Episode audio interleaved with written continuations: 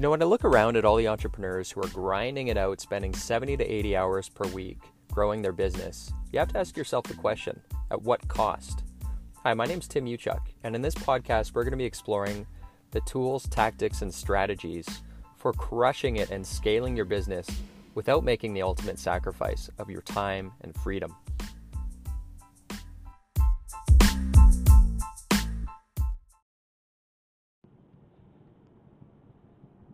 Hey, what's up, everyone? Tim Uchuk here, and I'm just out and about. We're headed to Hawaii in a couple days, and I'm just getting some stuff taken care of before we leave.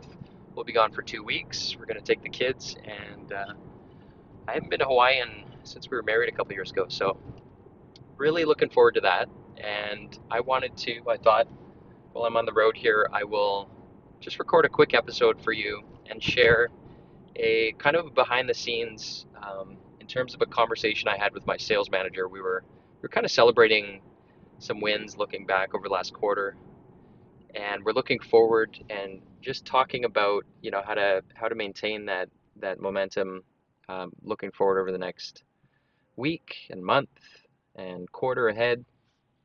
And so the three kind of buckets that I wanted to share with you are really strategies. I think of these three things as as kind of my secret weapons when it comes to just making the most of every day and every week and every quarter. And the first one I want to talk to you about is constraints. Constraints. And I chatted about this um, a few episodes ago, I think, when I talked about the 80 20 principle and how you can leverage that, which is essentially a constraint where you say, you know, what are the what are the 20% of, of things that are yielding, you know, 80% of the results. And so you can look at the 20% of your customers, you can look at the 20% of your activities, how you're spending your time. What are the things that drive the biggest bang for your buck in terms of how you manage your time, right? And so that's that's a useful constraint. And another way to, to approach it, another way to use a constraint is to say as, as a as a limiter, if I only could do three things today, what would they be? If I could only get three things done. And so if you've got a list of like 10, 20, 30, 40 things, it forces you to, in a really simple and, and quick way, to pick the and prioritize and order it. And because you're doing it and you're just picking three, you don't have to go through the tedious exercise of rank ordering everything in your life. You just say, okay, if I could only get three things done, this is what this is what they would be. This is what it would be. And you can take the same rule to your week, right? If I could only get three things done this week, what would they be? And so this is a example of using a constraint to identify and decipher um, things that you should be paying attention to, right? And if you provide a constraint, of course, why are you making this decision? Why are you bringing these things to the to the top of your list? It's because uh, if you can only if you're minimizing your quantity, right? The only option you have is to increase the the value or the yield of, of the things that you're selecting. So you're you're forced to make that decision, and you're forced to identify those things that have value. And so number one is is the constraint, the constraint question and, and using constraints in general in terms of you know how you strategize within your business and how you plan out your activities and your time. And it's just a really powerful way to, to quickly and, and easily um, help you to focus and, and get focused. And often I'll do that when I feel like, oh, I've got a million things on my plate. I feel like I'm getting spread in a million directions you need to kind of stop and realize you're just one human being. So what can you do? Well, you can only really do one thing at a time. Um, separate from that, you can you can let go and delegate. So you've got a couple options, right? You can you can put some stuff on ice and focus on the most important things in front of you, and or you can you can say, okay, I can't get this done, but I know somebody else who can, and I'm going to let go and, and delegate it out. Uh, but the the constraint question allows you to really to really get at that. And, and like I say, this is it's something that I use. I call the three by three strategy, and I do it quite often when I feel overwhelmed. And even in my weekly planning strategy, using the productivity funnel tool that I teach, that's that's one of the productivity patterns. Is you minimize your work in process and the uh, the planning for the week. You literally are just okay. What are the if I could only pick three, what are they? And you you bring them into your week. And so number one is constraints using constraints. This is the first strategy that I wanted to share with you. Second strategy that I wanted to share with you that we were talking about is the power of small kaizen. Small kaizen. Kaizen is a Japanese term, and it means um, to, to change for the better, is the literal translation. I think, if I'm remembering correctly, I, I used to, I lived in Tokyo for two years in my early 20s. So Kaizen, rough translation, is change for the better. And it has been, I posted, I think, a few months ago. If you look at the most successful car manufacturers in history, Let's see if I can drum it up. But if you look at Toyota and you look at Toyota's profitability, there is no other manufacturer that comes anywhere near Toyota in terms of their profitability. Why? Because they've mastered this thing called small kaizen.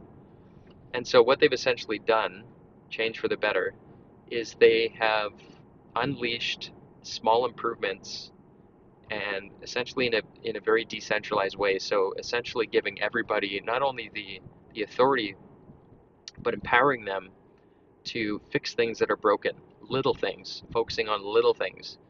And they average, uh, last time I checked and looked into it, it was something obscene for having like 200,000 plus workers, seven implemented small improvements per employee. I think it's per year. So if you think about that number of improvements across all the functions, across all the departments, across all of the geographies, they are just ratcheting up relentlessly every day. All those little areas, all those little leaks are getting are getting plugged.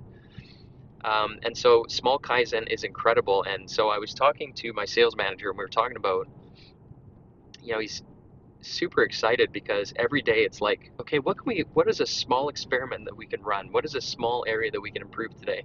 Really small. And then we can, when we're going to be meeting again, um, let's check in if it doesn't work, that's fine. What did we learn? And then we take that learning and we implement that. We improve it again. And if it does work, we've just gotten, you know, 1% better. We've moved ahead an inch. And small Kaizen is so much more powerful than, than innovation, big innovations, big innovative steps. Um, because it's it's these small little improvements that, especially when you're like scaling, it's the small issues that amplify and create big problems. And so looking for those small little problems and just building that muscle of identifying them and just fixing little things every day and getting into that small Kaizen uh, mindset. And I can tell you that in my own business, on the so I was talking about the my coaching business. I was talking to my my sales guy in our in our coaching business, Perfect Week. But in my manufacturing equipment distribution business, when we first started implementing a continuous improvement small Kaizen program, we we hit over 200 um, improvements implemented within the first year, or close to it, 200 tiny tiny improvements. A couple examples. Um, you know, one of them was we kept getting uh, asked for our Wi-Fi password in our customer lounge when customers are waiting. So we just posted the Wi-Fi password. That's an example of a tiny, tiny improvement um, in our software, little things that were buggy, um, little ways that we could eliminate redundancies, um, standardize some of our paperwork. All these little things started to add up in the shop, and, and literally we, we hit around 200. Can you imagine 200 little improvements in your business? And so this is a mindset that um, it's a muscle that's developed because you have to, you know, there's a switching cost, and, and people naturally and inherently don't like change, right? So you have to kind of embrace the change, and that's why it's literally translated change for the better. It's not just change, it's change for the better.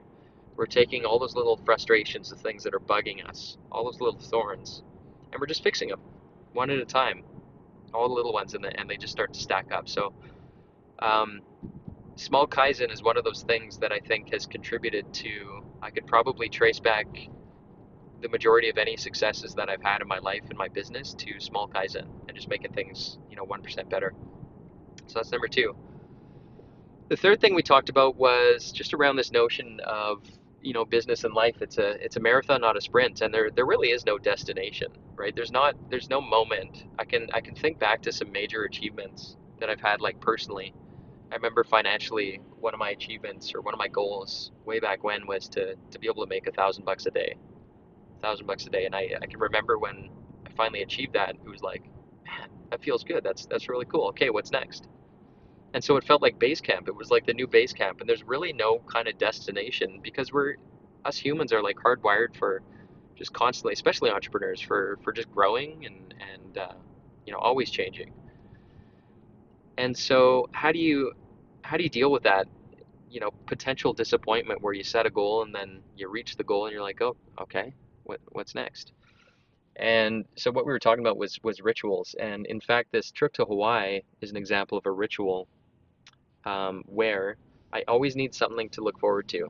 And so I have some some big things and I have some little things. And the little things I like to have um, each day, something to look forward to. And oftentimes it's like a small piece of chocolate after dinner, like really small. Or I go and buy like some of my favorite um, drinks. Uh, what is it called? There's a couple drinks like bubly. I don't know if you heard of that um, not alcoholic, but just just drinks to kind of reward myself. And they're comp- they're really kind of little these rewards, but it's a way to. It's kind of like um, just rewarding yourself, just like a. I hate to say it, like a dog with a with a biscuit or a treat. We're we're not much different in that respect, and so I just I like to put my head down, use the constraints, figure out the stuff that's going to move the needle and and when I get those done, I I reward myself in in little ways through these rituals. And um, you know, when I look forward to them and I allow myself to enjoy these little things, it just makes the journey kind of fun. And then I have big things, and, and Hawaii is one of those big things where I always like to have a vacation in the books, for example, for our family. Um, so I can I can look at a calendar and I can we kind of count down and we enjoy the anticipation, which is kind of half the fun when you're planning a vacation and I'll look at we'll look at like YouTube videos of you know Hawaii with the kids and start talking about the things we're going to be doing. And I like to always have something like that for the family to like get excited about and anticipate and look forward to. And then again, you're like when you're when you're working your butt off, you can you know that there's like it's there's like a, a tangible finish line and you've got like a countdown between you know where you are and, and, and when that event is going to occur and, and you can look forward to it and just get excited and strengthen that that that muscle of you know celebrating and taking breaks for yourself and recharging your batteries and and so rituals is the other thing and, and to provide rituals for yourself. And i've got rituals for like our our teams as well when it comes to celebrating some some big milestones. So some financial milestones um, for example i I will often buy myself a, a nice bottle of wine and I'll force myself to look at that nice bottle of wine until I achieve that um, obscene, I like to set kind of obscene targets and I'll, I'll, set an obscene target. And then when I hit that watermark, you know, we celebrate. Um, and we're not big drinkers. We'll, we'll spend like three nights, my wife and I, probably drinking a bottle of wine. But it's the, it's the symbolic nature of the thing. So I, I tend to always have one bottle of wine that's that's no touchy. I can't um, I can't touch it until I achieve whatever that target is, and uh, it just makes it fun. And then you can you can kind of reward yourself. That's my that's my dog biscuit. that's my dog treat. Um, anyways, that's what I wanted to share with you, just because it was top of mind. We were talking about it today. We were talking about constraints, how you can use constraints to just improve your your focus and the quality of the things that you're that you're working on, that you're paying attention to uh, constraints is number one, small kaizen, you know, change for the better is number two. And then number three is rituals. So giving yourself things to look forward to, small things and big things. So small things like if you're into dark chocolate, that's that's one of the things I do, or just going out for like a treat of myself, or or my wife and I going for like a nice dinner. Although that's something I don't really hold off on. So more more little, small little treats, but um, yeah, the rituals and then like vacations, always having something to look forward to. And it could just be like a a three day weekend, right? Like we went to Victoria a couple months ago and we just went for two nights and we stayed in, in this nice hotel that kind of looked like a castle and so our kids thought we were staying in a castle and we look forward to it and all that kind of stuff. So big and small rituals is the other thing. But uh, anyways, I have to get back to my errands. Hope that was uh, useful and I will catch you guys in the next episode.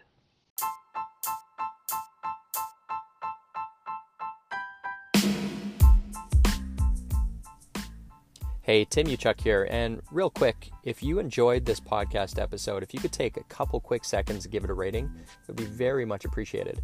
And secondly, if you're looking for more tools and strategies on how you can crush it in life and business, just head on over to bookwithtim.com, where I've put together a free case study which shows you how to unlock unprecedented freedom today by using the two power levers. Just head on over to bookwithtim.com.